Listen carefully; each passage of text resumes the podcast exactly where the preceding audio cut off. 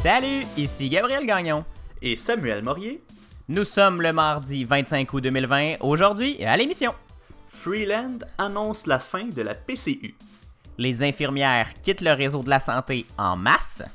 Québec veut donner nos données de santé aux pharmaceutiques.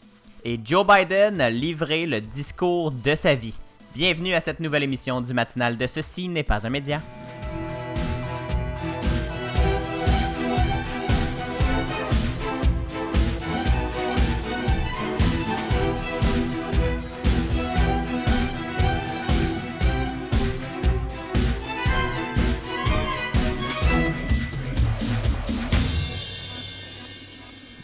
Samuel, comment vas-tu? Allô, ça, ben, ça va très bien, ça va très bien. Je suis un peu euh, fatigué, mais c'est juste parce que... euh, T'as rien fait? non, non, c'est parce qu'il faut comprendre que pour une des rares fois, encore une fois, on, on, on enregistre le matin, puis je suis pas habitué de me lever, moi, le matin, Gabriel. Un gars qui travaille euh, de soir, ben de, d'après-midi et de soir. Oui, ouais, ben je suis un gars d'après-midi euh, en général dans la vie, j'ai l'impression, là, mais euh, il Un faut, il gars faut dire aussi. D'après-midi. Samuel, je pense qu'on l'est tous, hein, d'après-midi, en théorie.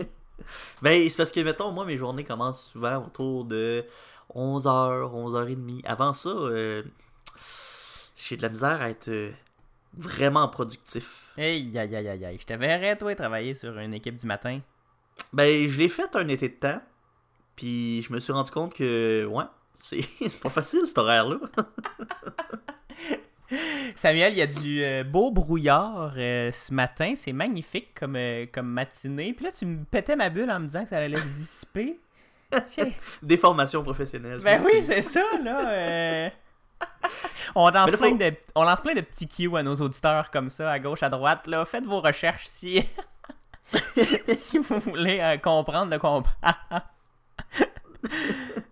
Euh, j'allais, oui, moi j'allais dire que ça, ça va. Je me sens euh, particulièrement en forme ce matin. On dirait que mon café a fait effet très rapidement, malgré que j'ai pris quatre gorgées. Mais un peu déçu, il goûte le savon à vaisselle. Ah, mais là, ah, j'ai pas de- de- d'explication. J'essaie de- d'en trouver une, mais j'ai pas d'explication pour toi. Ah ben, je, peux lavé ta machine il y a pas longtemps? ben, je peux te l'expliquer bien facilement. Probablement que c'est le mousseur à lait, là, le petite affaire qui, qui swivel. euh, T'as pas mis du lait, mais t'as mis du savon. Non, mais, Ah, non, mais il était propre, peut-être qu'on l'a juste mal rincé. Des choses qui arrivent, ça, hein? parce que Mais ton café l'a rincé matin. Ouais, c'est ça. Mais voilà. Donc, euh, j'ai un café au savon. C'est tout ce que je voulais dire. C'est pas très euh, pertinent tout ça. Mais autre chose, euh, ma foi, beaucoup plus pertinente, j'aimerais profiter de ce moment avant de commencer l'émission puis de rentrer dans des sujets, ma foi, plus, euh, plus sérieux les uns que les autres. En félicitant Madame Maude Saunier, notre chroniqueuse euh, culturelle, qui a terminé sa première semaine et qui en commence une autre, euh, bien commencé pour elle, cette deuxième semaine, sur la barre. À la barre, ben pas, euh, à la barre, c'est Anne-Marie Wittenshaw qui anime le show, mais dans l'équipe de l'après-midi à Montréal, sur les ondes de Week-end 99.5, une toute nouvelle radio à Montréal. Très fier de notre ami et euh, de, son, de son succès déjà. Maud Saunier qui euh, mérite d'ailleurs euh, tout le tout le bonheur du monde. Donc, j'aimerais la féliciter pour euh, cette, euh, cette- oui. ce nouveau job à week-end à Montréal. Ben oui, vraiment. Félicitations, Maud. C'est vrai que c'est vraiment tout un exploit quand même. hein. C'est une grosse, grosse nouvelle. On était bien content d'a- d'avoir de ces nouvelles puis de savoir que c'est c'est là qu'elle était rendue quand même. Moi, je trouve ça, euh, je trouve ça fantastique. Je pense que, en tout cas, le l'air d'avoir bien du fun. Là. Je la check sur Instagram, ses stories puis tout. Là. Triper au bout. Je sais pas si on, on a le droit de dire fantastique pour euh, week-end, Oh! Samuel. Euh, oui, ok. C'est génial. euh, c'est génial. Même là, là, là, c'est c'est, euh, Télé-Québec qui serait pas content. on peut plus rien dire. Hey, Gab, on commence ce show-là? On va le commencer. Ouais, Gabriel, on en a parlé en début, début d'émission dans la présentation, là, mais ouais, Ottawa qui veut abandonner la PCU. Mais par contre, c'est pas tout de suite, tout de suite, là. Non, Fait que, euh, non, c'est ça, qu'est-ce qui se passe avec tout ça, là?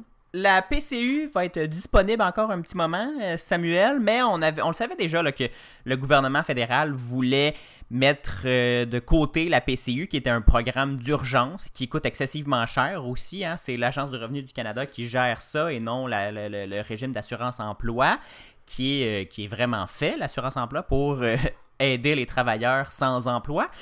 Et euh, ça coûte très cher, 2000 dollars par mois. On pose pas trop de questions. On vous envoie un chèque, un virement ou un virement bancaire et le tour est joué. Et Justin Trudeau l'avait dit, c'est un programme euh, de transition d'urgence qui a été fait dans l'urgence et on veut s'en départir. Mais là, on pensait s'en départir d'ici l'automne, c'était l'objectif. Mais là, il y a visiblement euh, du retard et du, d'autres, d'autres fignolages à faire pour transférer tout le monde vers l'assurance emploi.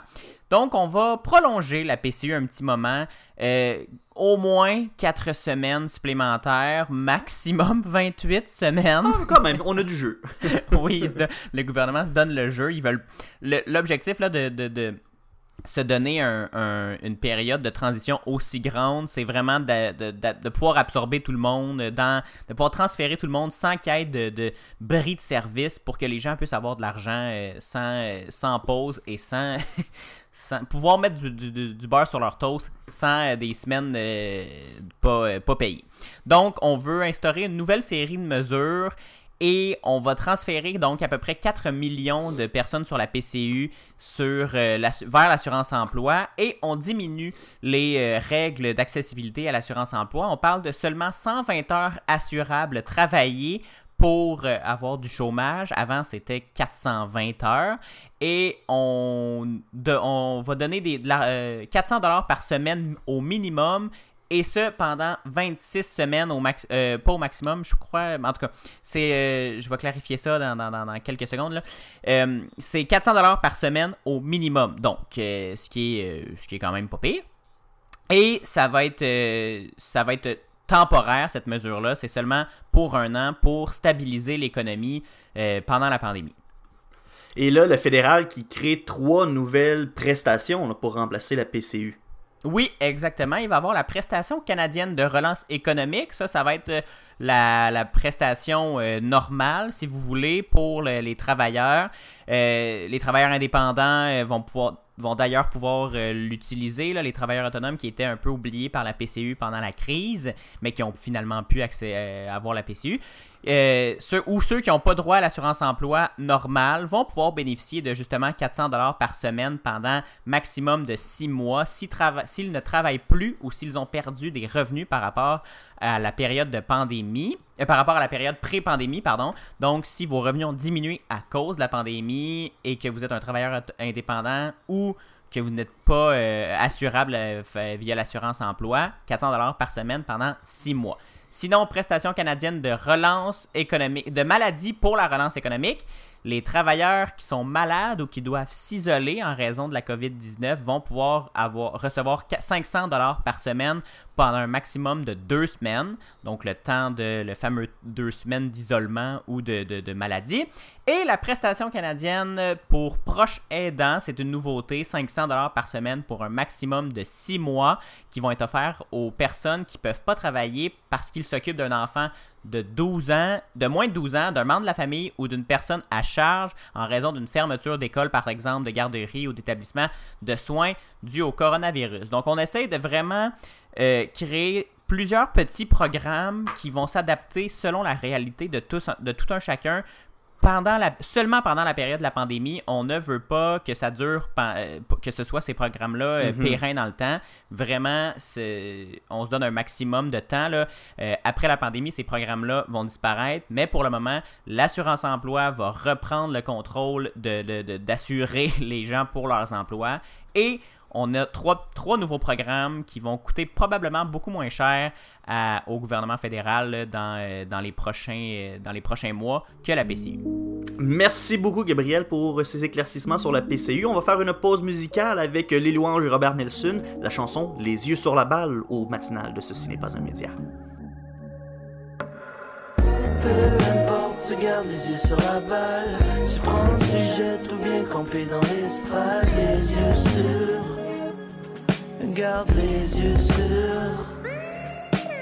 Peu importe, tu gardes les yeux sur la balle. Tu prends le sujet, trop bien campé dans l'estrade. Les yeux sur. Les yeux sur. Shoot l'huile sur la maison. Le feu est déjà pris, mais le temps file, puis j'ai la mèche courte. Busy, busy, au loin le bateau prend l'eau. Est en speedboat. Chante sérénade, chante, chante sérénade. Mon signe chante pour la dernière fois. Je croyais la note encore payable. I guess les vieux mangent à d'autres tables. En d'autres mains, d'un autre pain. Les miettes tombent, cascade séraphin. Le film tire à sa fin. Fait que. Hein. Swipe, swipe, ça brille champagne. De toute façon, on gagne le dash. Je suis serveur là, c'est mais c'est pas grave. Laisse un bonbon sur ton fiche press. Peu importe, tu gardes les yeux sur la balle. Tu prends le sujet tout bien campé dans l'estrade. Les yeux sur. Garde les yeux sur. Importe, tu gardes les yeux sur la balle. Tu prends le sujet tout bien campé dans l'estrade. Les yeux sur. Les yeux sur. Fait longtemps qu'on les utilise plus, les liquides et les le terrain. Ça m'a pris longtemps de comprendre que le match il se passait pas mal plus de gradin. Tanné d'attendre que le coach il dévoile les infos dans le calepin. Dans mon équipe, le monde est capitaine. Personne n'est choisi en dernier, mais personne n'est choisi en premier. Bah ouais, quand on pratique, c'est ma partie préférée de la game. C'est moi pile le mur, fait que c'est un sport d'équipe.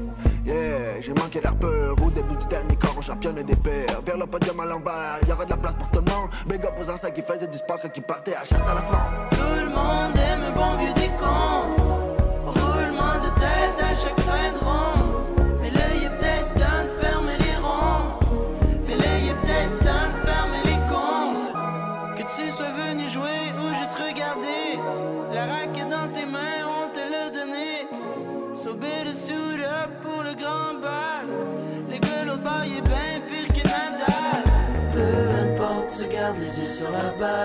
Tu prends, tu jettes tout bien campé dans l'estrade. Les yeux sur.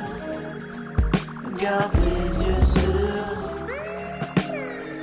Peu importe, tu gardes les yeux sur la balle.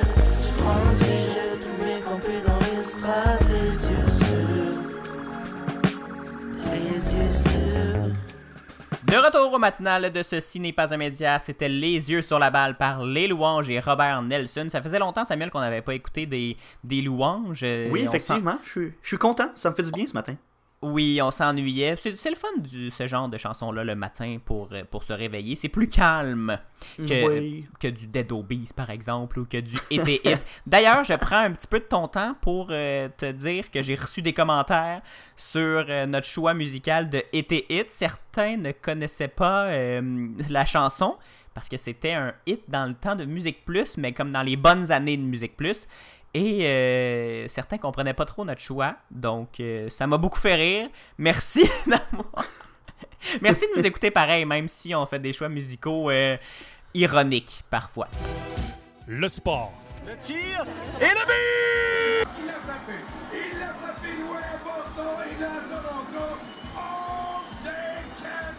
Avec Samuel Morier. Samuel, on Oui. change de sujet complètement. On passe de, de prestations canadiennes de relance économique pour une équipe qui va avoir besoin d'une relance économique. C'est terminé les séries pour le Canadien. Ben oui, hein. on y a cru quand même, Gabriel, euh, par- à, à la victoire des Canadiens, mais vendredi dernier, les Canadiens ont joué leur dernier match de la saison 2019-2020. C'est une défaite de 3-2 contre les Flyers de Philadelphie. Et comme c'était la quatrième victoire pour les Flyers, ben ils passent au tour suivant et les Canadiens sont éliminés. Ils vont jouer au golf. C'est comme ça que ça marche en des séries éliminatoires Oui. d'habitude. Exactement, mais là, quoi qu'on est rendu à la fin où je sais pas trop si les Canadiens vont jouer tant que ça au golf. Parce que c'est pas grave, là, mais c'est juste parce que d'habitude on dit OK, vous allez jouer au golf. Ouais. Euh, Ben, la saison peut se prolonger jusqu'en automne. Oui, non, c'est ça, la, la série est pas finie. Ils, ont- ils vont avoir le temps de jouer au moins deux games. Ouais. Mais, euh, Voilà, donc c'est fini pour les Canadiens. Ils sont en congé euh, jusqu'à euh, prochaine saison qui va commencer probablement plus tard que d'habitude. Et euh, ben Je, vraiment, peux- je t'arrête là-dessus, Samuel. On, on a-tu euh, des informations sur Non. la prochaine saison de hockey? Non, c'est vraiment. On se concentre sur les séries. Puis... j'ai pas j'ai pas regardé ça. là. Moi, je me suis vraiment juste concentré sur les séries. Fait que je ne sais pas. Peut-être que l'information est sortie, mais je, je pourrais pas. Ben, j'ai pas vu passer. C'est pour ça que je posais la question. Moi non plus. Fait que si, Moi tu- non si plus. tu l'as pas vu, ça doit être que non. Ok. et, mais, et, en parlant des Canadiens, quand même, on, on- on y a cru tout le long à leur euh, parcours. hein. quand même, on- quand ils étaient en, en tour préliminaire, on a cru à Lafrenière. hein. On voulait qu'ils perdent pour pouvoir repêcher Lafrenière. Mais finalement, euh, le CH qui a, fait une- qui a fait la surprise en éliminant Pittsburgh. Et ensuite, ben, on a vraiment cru à nos chances de battre Philadelphie.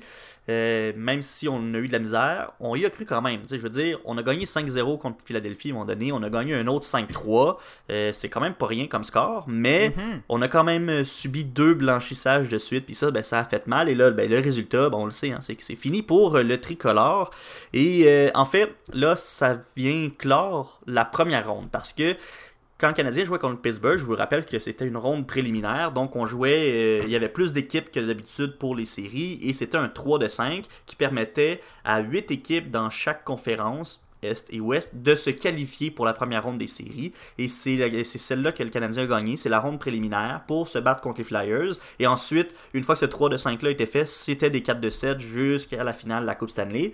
Et donc, euh, voilà. C'est la fin de la première ronde. Officiellement, toutes les équipes, euh, en fait, tous les, les, les duels sont terminés. Et donc, au deuxième tour, on va retrouver les Flyers de Philadelphie qui vont affronter le Lightning de Tampa Bay, les Bruins de Boston qui vont affronter les Islanders de New York, les Golden Knights de Las Vegas qui vont affronter l'Avalanche du Colorado et les Stars de Dallas qui vont affronter les Canucks de Vancouver. Et là, Gabriel, euh, en terminant, je viens de voir que tu viens de mettre un lien Twitter dans Oui. notre document partagé. Euh, Qu'est-ce que tu voulais ajouter? Ben, c'est juste parce que euh, je suis. Moi, je ne suis pas un analyste hockey, mais j'ai suivi un petit peu cette série euh, de, de, de, loin parce que j'avais vraiment pas la fièvre des séries en plein été. Je sais pas si quelqu'un l'avait tant que ça, mais euh, c'est juste que je lis beaucoup de positifs. On a lu beaucoup de négatifs là, sur le Canadien pendant la, saison régulière, et là, je lis beaucoup de positifs sur les performances du club pendant ces séries. Et Jean-Charles Lachois disait justement que le Canadien a, a été battu, mais il a quand même été battu en 6 dans une série serrée par un excellent club et qui s'est très bien défendu malgré tout. On voit plein de jeunes joueurs euh, montrer leur talent. Fait que je voulais juste ajouter ça, qu'il y, y a du positif dans cette, défaite. On a vu un nouveau club. Oui, ben c'est vrai. Kotkaniemi, Suzuki, je pense qu'ils ont fait plaisir à beaucoup de, partisans. Là, on voit vraiment un, grand potentiel maintenant dans ces deux jeunes-là. Fait que, ouais, non. Au, final, le Canadien s'est très bien débrouillé parce que jamais cette année on aurait pu penser que le Canadien ferait les séries puis que serait un, un potentiel. euh, euh, une équipe potentielle pour la victoire de la Coupe Stanley. Mais finalement, ils nous ont vraiment surpris en séries éliminatoires. Et c'est tout pour moi, Gabriel. Merci Samuel. Et là, tu vas suivre euh, le, le- le hockey quand même pour nous, là, le reste des séries Oui, de la oui, Coupe oui. Stanley. Bon, super. Tu nous tiendras au courant. Merci Samuel. On s'en va Merci. faire une pause à la radio de 2 minutes au CFAC 88.3 à Sherbrooke et de 30 secondes sur le- les ondes, sur les ondes. Je sais pas si on peut dire ça pour un balado, mais sur les ondes du balado. Au retour, on parle du départ en masse d'infirmières au Québec. Vous écoutez le matinal de Ceci n'est pas un média. Gabriel Gagnon et Samuel Morier analysent et discutent de ce qui vous touche. Pour aller plus loin que les manchettes, abonnez-vous sur votre plateforme de podcast préférée, visitez le ceci n'est pas un média.com, partagez les épisodes et écrivez-nous sur Facebook et Instagram. Et on aime aussi recevoir 5 étoiles sur la balado de votre iPhone. Le matinal de Ceci n'est pas un média, dès 7h en balado et dès 9h à CFAC 88.3.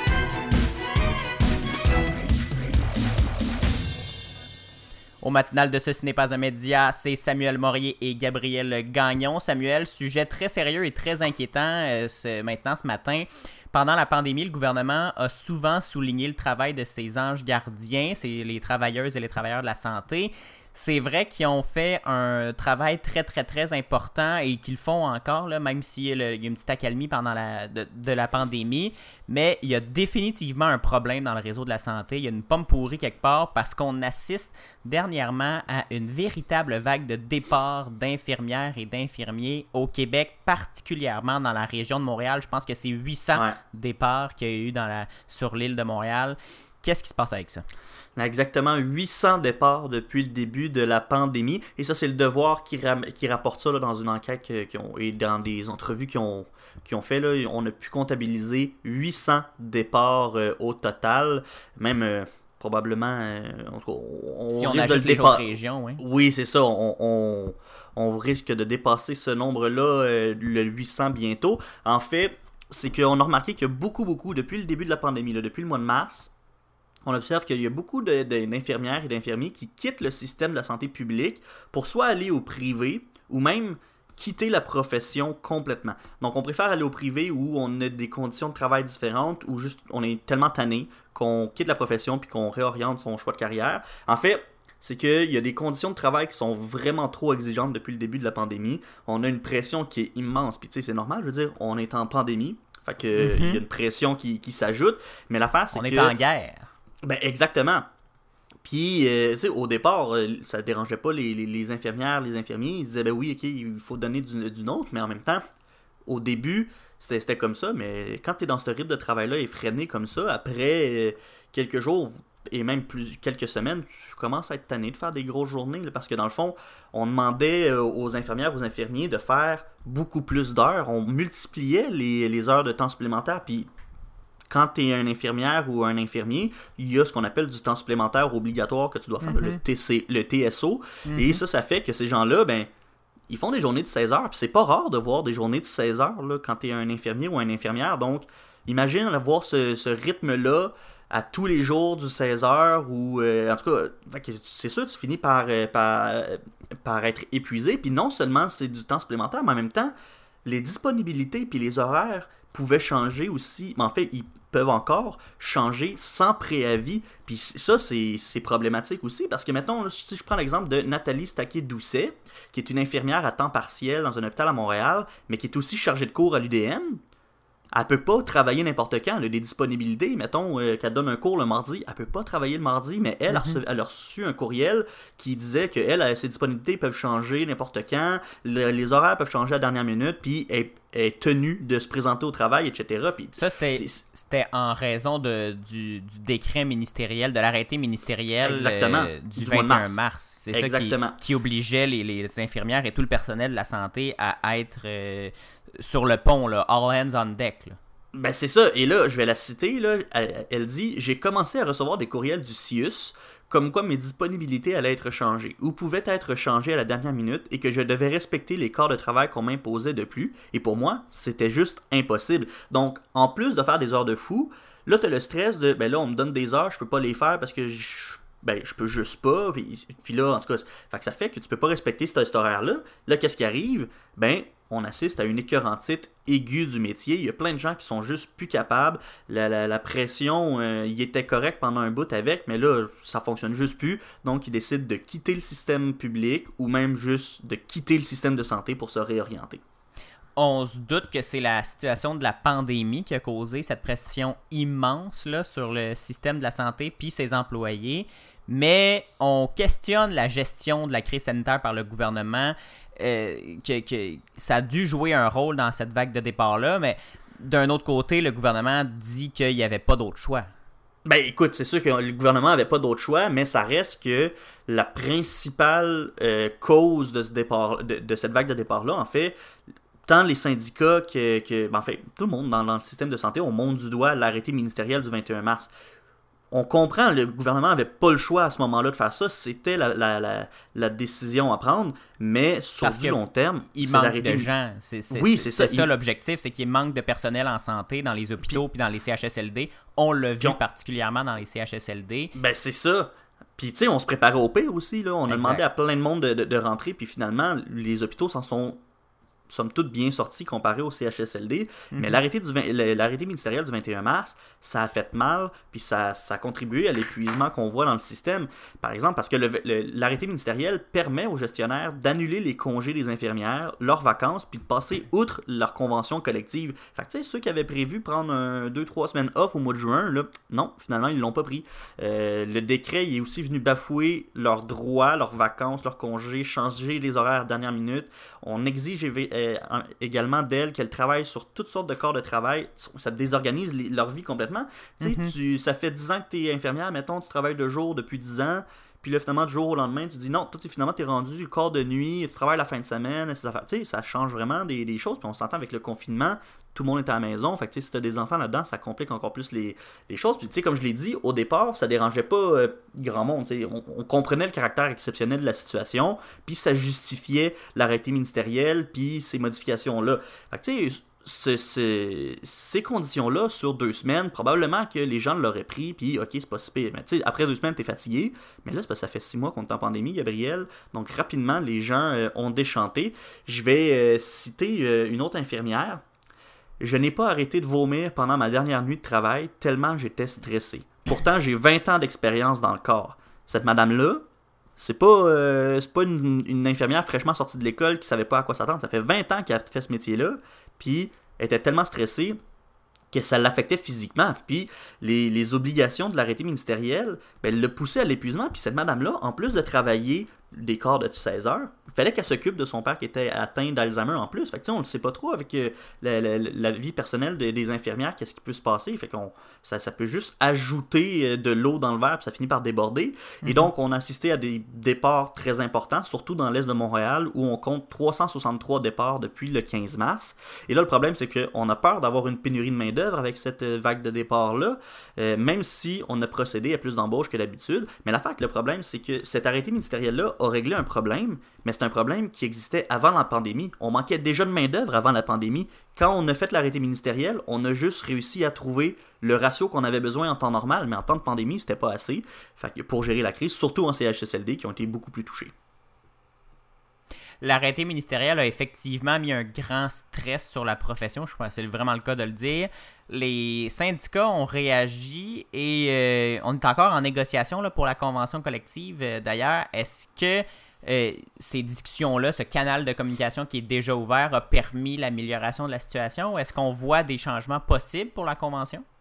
Euh, honnêtement, moi j'aurais tendance à dire plus non que oui à Ouais. cette question-là, Gabriel, parce que techniquement, l'arrêté ministériel est encore en vigueur en ce moment. Mhm. C'est- C'est la réalité qu'on voit. Mais le 21 ju- euh, juillet dernier, le gouvernement a demandé aux patrons des établissements publics puis ceux des établissements privés euh, conventionnés de réévaluer avec euh, l'aide des syndicats. Donc c'est là que les, les syndicats rentrent en jeu puis euh, permettent de, de- de jouer un peu avec les règles du jeu. On a demandé si certaines des mesures pouvaient prendre fin jusqu'à la prochaine vague, évidemment. Et euh, ben, en fait, les changements qu'on a demandés se font toujours attendre parce que sur le terrain, on essaie encore de gérer la pénurie de soignants qui existait avant la COVID-19. là. Ce que je, te disais, le problème de pénurie de main-d'œuvre qu'on vivait avant, ben, c'est ça qu'on. nous rattrape encore un peu euh, en ce moment. Et donc, on recommence tranquillement à donner du lousse un peu selon les établissements, là, c'est pas partout, mais il y a certains établissements qui commencent à donner du lousse aux employés. Donc, c'est-à-dire, on accepte de leur donner des vacances, ils ont bien le droit à ça. Mais le problème, c'est que même si on décide, OK, tu as le droit de partir en vacances, il n'y a pas assez de monde pour remplacer ces gens-là. Fait que on est encore pogné à demander aux gens de faire du temps supplémentaire obligatoire, c'est-à-dire des journées de 16 heures pour remplacer ces gens-là. Et ça, ben, tout le monde fait ça à tour de rôle. Fait que même si on prend des vacances, on s'épuise pareil. Hmm, mon Dieu Seigneur, il y a vraiment un- une organisation du travail complète à revoir, je pense, dans le système de santé. On le voit aussi avec la pandémie, à quel point les CIS, les CIUS, les, euh, c'est complexe, c'est gros et ça, ça l'éloigne le gestionnaire du, euh, du travailleur. Je crois qu'il y a une réévaluation complète à faire pour Oh notre oui. système de santé au Québec. Vraiment. Même si euh, il s'en est somme, somme toute bien sorti de cette première vague de, COVID, de la COVID-19. Merci Samuel pour ces lumières. Ça me fait plaisir. Et Gabriel, on va rester dans le monde de la santé parce qu'il y a une controverse à Québec euh, qui est arrivée, euh, un peu comme une balle courbe. Si Ben oui, en fin de semaine passée. hein, ouais. Surprise! Le ministre euh, Fitzgibbon s'est mis lui-même dans une espèce de tempête en voulant encourager la croissance économique avec les données de la RAMQ. Il veut, don- il veut vendre nos données médicales aux entreprises pharmaceutiques. En gros, Ouais. c'est un peu ça. Qu'est-ce qui s'est passé? là? Ouais, mais le ministre Fitzgibbon, là, c'est le ministre de l'économie euh, au Québec, Pierre Fitzgibbon de son, de son prénom. Et c'est le ministre de l'économie et de l'innovation. Donc pas du tout dans le domaine de la santé, mais très euh, très au courant de tout ce qui se passe pour euh, dans la, pendant cette pandémie parce qu'il est dans l'équipe économique du gouvernement Le- Legault, dans, il est dans l'équipe de la relance économique. Donc son objectif c'est de relancer l'économie le mieux possible, le plus rapidement possible. Et euh, évidemment, son rêve, c'est d'avoir des bons emplois bien payés euh, dans l'économie du savoir, comme le Québec sait le faire. Et là, il est comme sorti euh, pendant en commission parlementaire sur l'étude des crédits. Ça, Samuel, l'étude des crédits, on entend souvent ça dans les derniers jours. Euh, on, va même, euh, on assiste même à des points de presse, pas des points de presse, mais à des, euh, des, échanges euh, entre les députés euh, assez vifs.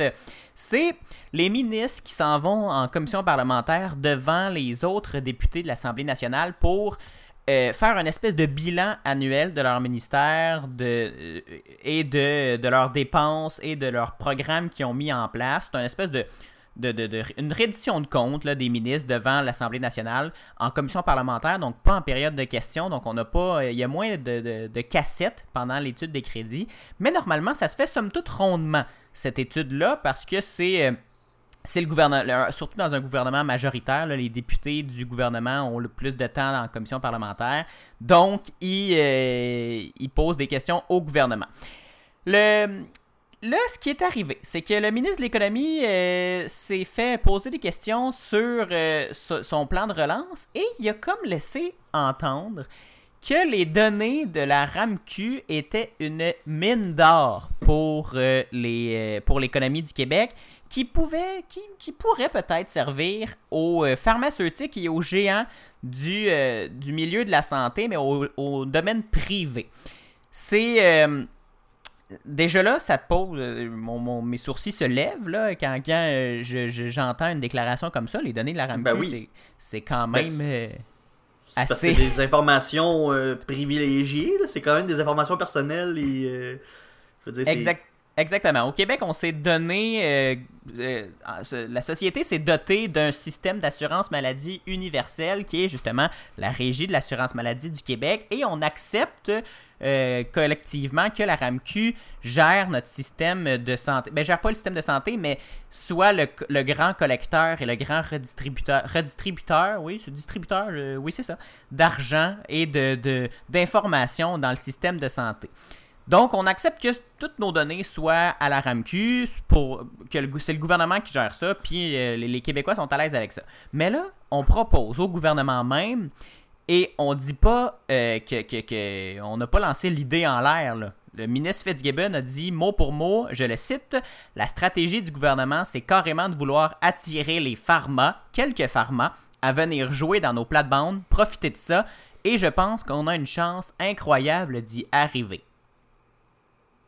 Je sais pas si euh, ça vous, a- vous réagissez comme moi, mais une phrase comme ça, Samuel, la stratégie du gouvernement, c'est carrément de vouloir attirer les pharma à venir jouer dans nos plates-bandes.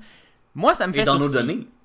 Exactement. Moi, ça me fait sourciller parce que le, le- le- le- la logique derrière ça, c'est de d'utiliser les données de la RAMQ, donc nos données de santé, les données sur les, sur les cancers, par exemple, et de les redistribuer à des, entreprises pharmaceutiques pour qu'ils collectent ces données-là, pour qu'ils puissent le, créer des nouveaux médicaments, voir c'est quoi les, prévalences à, certaines maladies et voir euh, s'il y a des tranches de la population qui sont, par exemple qui sont plus, euh, plus à risque, s'il y a des gens qui, euh, qui avec leur, des profils types qu'on voit déjà pour des cancers.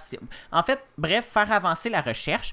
On dit qu'on veut vraiment si si on, s'en va vers là, euh, vers ça, ben il faudrait absolument euh, euh, déconnecter les données de l'information personnelle des gens, qu'on veut euh, Mhm. Ben oui. anonymiser, rendre anonymes ces données-là. Mais c'est quand même énormément d'informations, des, des- des énormes, euh, des tonnes et des tonnes d'informations sur les Québécois dans ce qu'ils ont le plus personnel, c'est-à-dire l'information sur l'état de leur corps, ce qui est un peu, euh, qui est un peu intense selon Mais, moi. mais tu sais, là, cette nouvelle-là, toi, ça t'a fait sourciller. J'imagine que ça a fait réagir l'opposition. Exactement, oh oui. Le, le- Gabriel Nadeau-Dubois a dit c'est un délire de businessman déconnecté. Il a dit Je ne vois pas comment un ministre de l'économie en 2020 peut lancer une telle idée avec autant de désinvolture, avec autant de, de ben oui, c'est notre plan, c'est notre stratégie. Il a Gabriel Nadeau-Dubois a d'ailleurs rappelé le scandale Desjardins qui a échaudé pas mal de Québécois hein, sur sa protection, euh, la protection de ses données. Et Oui. le, donc, on est en plein dans l'ère de la protection des données, dans l'ère de, de- de surveiller ce qui se passe avec nos informations personnelles. Et euh, là, Gabriel Nadeau-Dubois se, se- était bien fâché que le, que le, le- le ministre de l'Économie lance ça comme ça. Là, Euh, nos données, ben oui, on va les passer à des, à des pharmaceutiques. Son collègue du Parti québécois, Harold Lebel, euh, s'est aussi inquiété des, paroles du ministre. Il a dit Ce sont nos données personnelles à la RAMQ qu'on donnerait à des pharmaceutiques pour faire de la business. Dangereux, le monsieur, dangereux, à propos de, Pierre Fitzgibbon. Et euh, les élus libéraux, par contre, Samuel, euh, ça m'a un peu surpris, sont de leur côté, un peu plus nuancés. Ils, dit, ils disent donner accès à nos données de santé, ouf, mais le, ils disent pas disent pas le, le- le- qu'ils sont contre l'idée complètement. Le- L'ex-ministre de la Santé, Gaétan Barrette, a plutôt euh, revendiqué, euh, d'ailleurs, le- la paternité de cette idée. là. La paternité, c'est le mot du devoir. euh, qui dit euh, For the record, j'ai développé ce dossier avec mes collègues pendant 4 ans et presque terminé en 2018. Ah, mais ça, c'est les joies de ne plus être au gouvernement, Monsieur Barrette. Mais, mais il dit qu'il n'a pas pu terminer euh, de développer ce dossier-là. Mais il dit euh, de grâce, monsieur le ministre, ajustez-vous, car aujourd'hui, la forme pourrait tuer le fond d'un projet majeur pour le Québec. Donc, Gaëtan Barrette est pour ce, genre de projet-là parce que c'est lui qui l'a- qui l'aurait mis en place. Les fonctionnaires du, ministère de la Santé ont travaillé là-dessus et là, le ministre de l'Économie pourrait reprendre le flambeau. Donc, euh, l'idée pour, euh, selon Gaétan Barrette, ça serait de pas nécessairement donner accès, mais de donner un droit de regard, un droit de, de rendre accessibles certaines données aux, euh, aux pharmaceutiques puis aux, aux entreprises qui œuvrent dans le médical pour justement faire avancer la recherche parce qu'on a un gros secteur économique Oui. euh, dans, dans la recherche au Québec et on veut... euh, on, on veut attirer encore plus d'entreprises de- de- du milieu de la santé pour justement aider à, à- à ce secteur-là à, à devenir encore plus fort au Québec et être encore plus attirant. Mais là, en terminant, Gabriel, euh, bon, on a eu la, réaction de l'opposition, mais là, les médecins semblent être d'accord avec cette proposition-là de vendre nos données. Oui, exactement. Il y a euh, certains médecins de, de- et dirigeants de pharmaceutiques, bien sûr, on, s'entend qu'ils ils prêchent pour leur paroisse. Ils disent il faut permettre aux chercheurs du secteur des sciences de la vie et des technologies de la santé de saisir les opportunités qu'apporte l'analyse des données massives en santé et le temps presse. C'est ce que ces gens-là, c'est ce que Montréal In Vivo, un groupe euh, constitué de médecins et justement de dirigeants pharmaceutiques, a envoyé comme dans une, a écrit dans une lettre envoyée au devoir. Ils disent que euh, il faut comprendre que l'industrie puisse bénéficier de, ce- de cet accès. Ce sont au bout de la ligne les patients qui en tireront profit, car ils pourront se faire offrir par les professionnels de la santé des traitements sur mesure. Donc l'objectif pour les pharmaceutiques, c'est vraiment d'améliorer la qualité des soins. Le, plus on a d'informations de leur de- de- du côté des pharmaceutiques, plus on a de l'information sur les patients, sur ce que vivent les patients, sur leurs problèmes réels et non dans la théorie de la chose. Selon eux, plus, selon elles, plus on va pouvoir euh, traiter efficacement et créer des, des médicaments qui vont être efficaces euh, de façon plus précise. Donc, Là, Gabriel, je vais devoir t'arrêter parce que le temps file. On va mais pouvoir. euh, je- je un mot de la fin? Oui, je veux juste conclure en disant qu'il y a un beau dilemme éthique à avoir. Je sais pas moi encore si je suis euh, pour ou contre cette idée-là, mais si je suis pour, ça va être avec des règles très très très très très strictes de protection des données. Il va falloir fa- effectivement faire attention. Merci Gabriel pour euh, nous avoir éclairé sur ce dossier très très intéressant. On se quitte en musique euh, avec euh, Eman KNLO et Obaya le chef pour la chanson Nouveau Tout. Vous écoutez le matinal de Ceci n'est pas un média. Combien d'entre eux sont forts, combien d'entre eux sont morts, combien d'entre eux sont it, combien d'entre eux sont dans le tort, combien d'entre eux sont lâches, ouais, à cause que c'est phénoménal, fait la vaisselle et on fait le ménage. Des Mali, après on fait nos rénaux. Tout est good, good, tout est bueno. J'ai cliqué pour les équiper. Gros jump dans le SUV. Toyota RAV4 Escape. Tous les moyens pour y arriver. La compétition lessivée. Mais sans comme arrive sur mon 8 game. On est de retour, on fait exprès. Trop de stunts pour les X Games.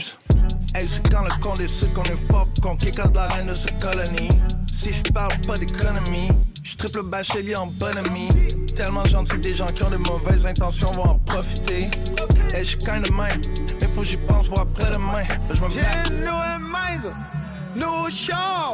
nouvelle chemise. Prête à recevoir des bises, qu'est-ce que tu me dis?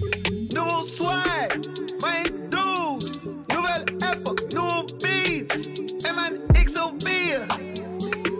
Combien d'entre eux sont forts, combien d'entre eux sont morts, combien d'entre eux sont bad it, combien d'entre eux sont dans le tort, combien d'entre eux sont lâches? Ouais, à cause que c'est phénoménal. Fait la vaisselle et on fait le ménage. Des Mali, après on fait nos rénaux. Tout est good, Yeah. good, tout est bueno. Je cours après les racks. Yeah, tu peux dire que je suis raqué. Je frappe comme le pape. L'effet papillon, ouais, le papier. Je remplis le sac. Sa capette fait chaud comme du saké. Ces petits tabarnak. Il faut pas les laisser t'arnaquer. Le stress, je l'ai vêtu comme Dave Blaine. Yeah, je prends le blé puis je maintain. J'ai le cerveau gelé comme la baie James. Pas de plan B, je suis sur mon A-game. Et qui change à part les saisons. Même quand j'ai tort, moi j'ai raison. Tous ces ports, nous les baisons.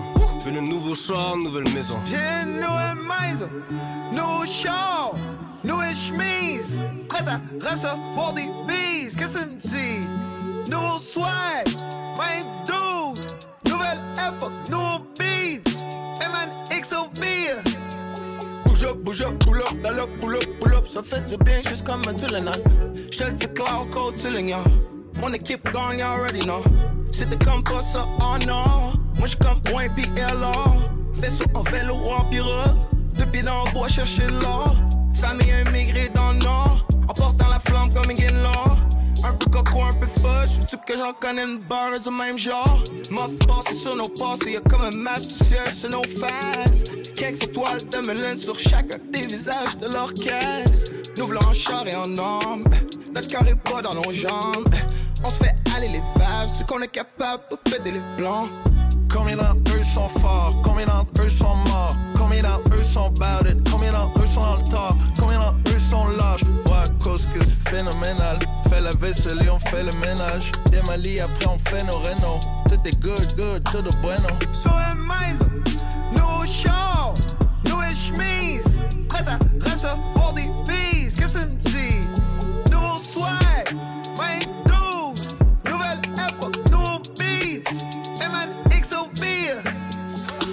De retour au matinal de Ce, ce n'est pas un média avec Samuel Morier et Gabriel Gagnon. Samuel, bloc COVID-19, on est au mois d'août. Il y a peut-être des gens qui sont encore en vacances, on vous le souhaite.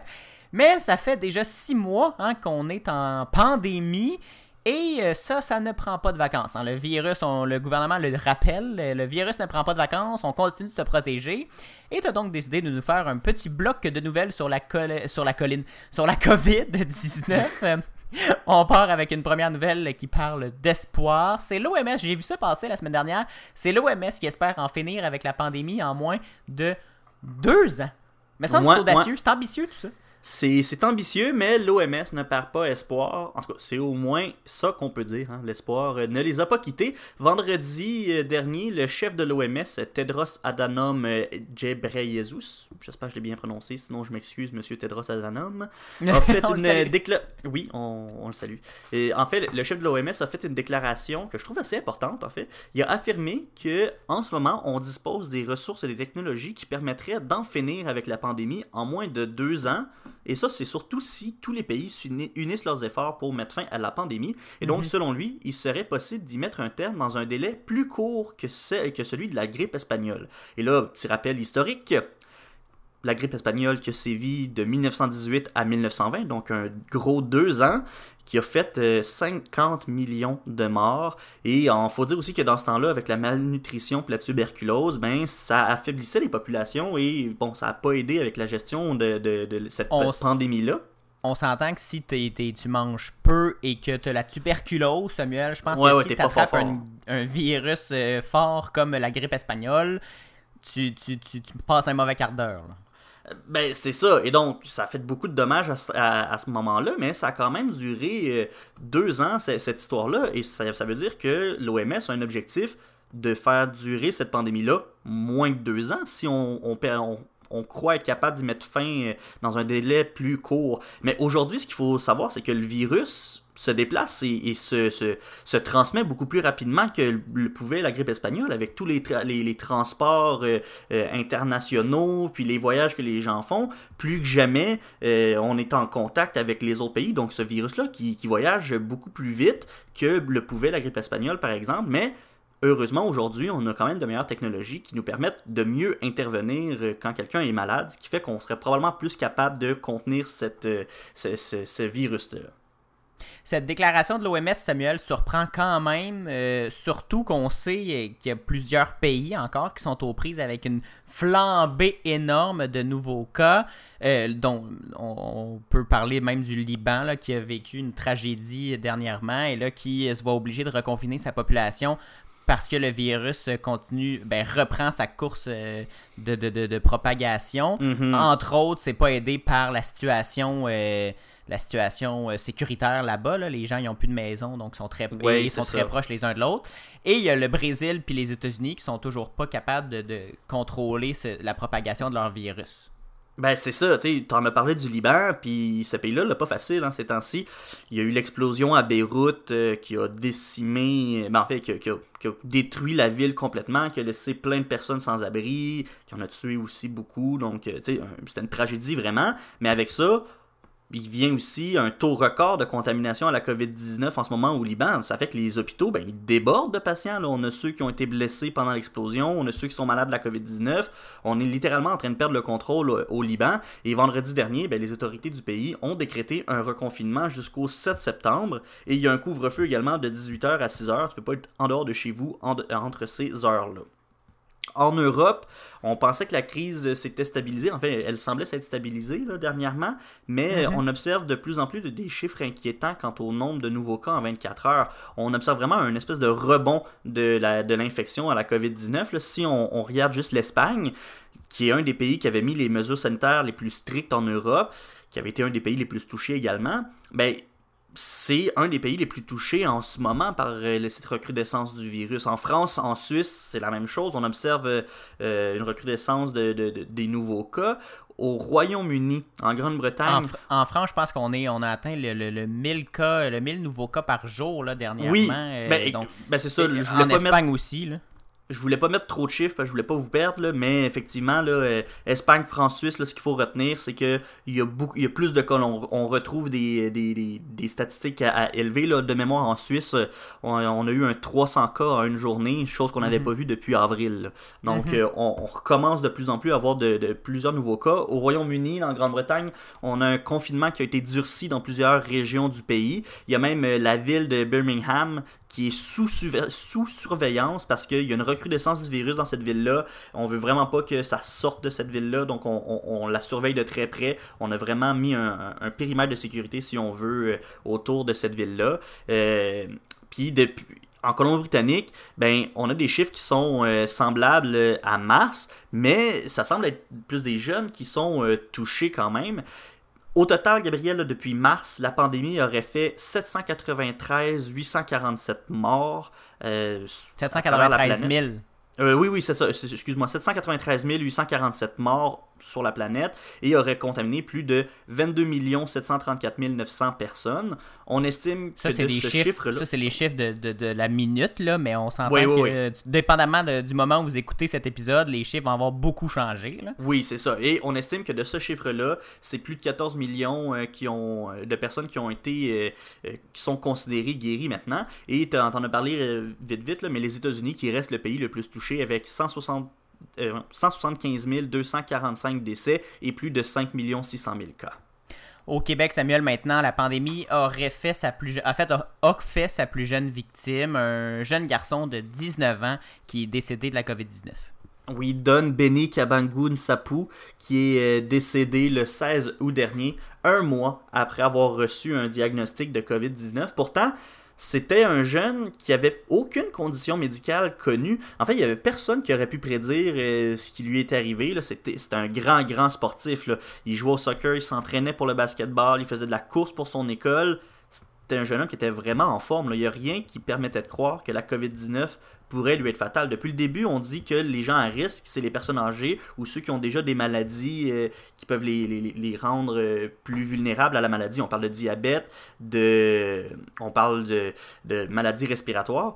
Depuis le début, on dit que les jeunes en général, ça se passe assez bien quand ils sont, euh, infectés à la COVID-19. Et là, on voit que lui, ben, il en est décédé. En fait, là, qu'est-ce qui est arrivé, c'est qu'il y a un matin de juillet, euh, le, jeune homme s'est réveillé avec un mal de tête, puis on l'a amené à l'hôpital. Rendu à l'hôpital, on a constaté qu'il y avait un faible niveau de globules blancs.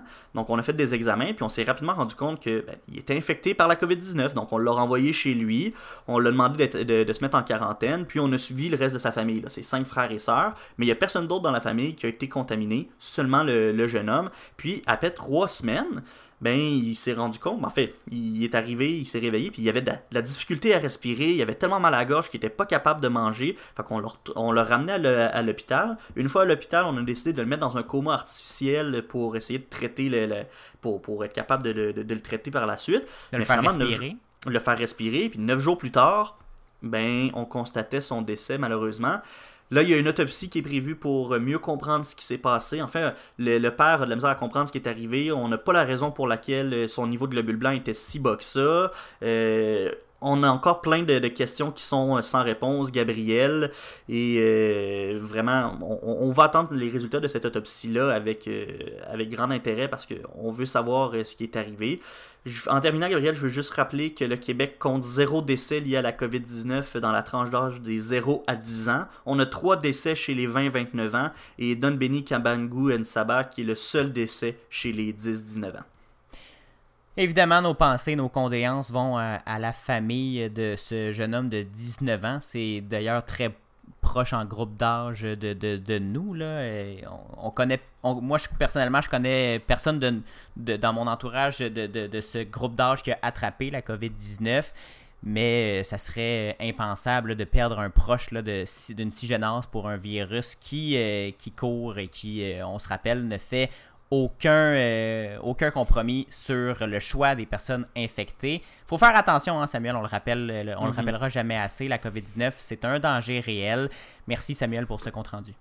Ça me fait plaisir. Gabriel, on va faire une courte pause au retour. Euh, tu nous fais une chronique sur euh, les États-Unis. Toute l'actualité internationale cette conférence euh, des ambassadeurs et des ambassadrices. Avec Gabriel Gagnon. Vous écoutez le matinal de Ceci n'est pas un média avec Gabriel Gagnon et Samuel Morier. Gabriel, on termine l'émission avec une chronique sur les États-Unis. Joe Biden qui a accepté la nomination démocrate comme candidat à la présidentielle. Oui, Samuel, chronique internationale, euh, comme j'aime bien les faire. Euh, je le disais en ouverture d'émission que Joe Biden euh, a livré le discours de sa vie. En fait, je le disais ou tu le disais, je m'en rappelle déjà plus. Hein, c'est si long, une heure. non, c'est pas long, une heure, restez avec nous jusqu'à la fin. Mais euh, oui, Joe Biden qui promet de sortir les États-Unis de la noirceur, c'est mot pour mot ce qu'il a dit, il va être un, partenaire de la lumière, parce que selon lui, Donald Trump a, euh, jeté une grande noirceur sur euh, les États-Unis. Et il a attisé les divisions internes aux États-Unis au lieu de d'unir le peuple américain. Et donc, Joe Biden, euh, en acceptant officiellement sa nomination à titre de candidat à la Maison-Blanche pour les démocrates, a dit qu'il veut justement unir et combattre ces divisions et une petite, euh, une petite euh, flèche au président actuel, choisir les faits et la science plutôt que la fiction et les miracles. Il a parlé de Donald Trump qui attendait un miracle pour combattre ce virus-là et cette pandémie. Et euh, Joe Biden a rappelé qu'il n'y en aura pas de miracle. Qu'est-ce qu'il faut faire? C'est d'écouter la science, d'écouter les médecins, d'écouter les spécialistes et de faire respecter des mesures strictes de protection et de, de, de, de, de distanciation. D'ailleurs, il veut rendre le port du masque obligatoire euh, national, euh, au niveau national aux États-Unis. Il a dit ça dans son discours.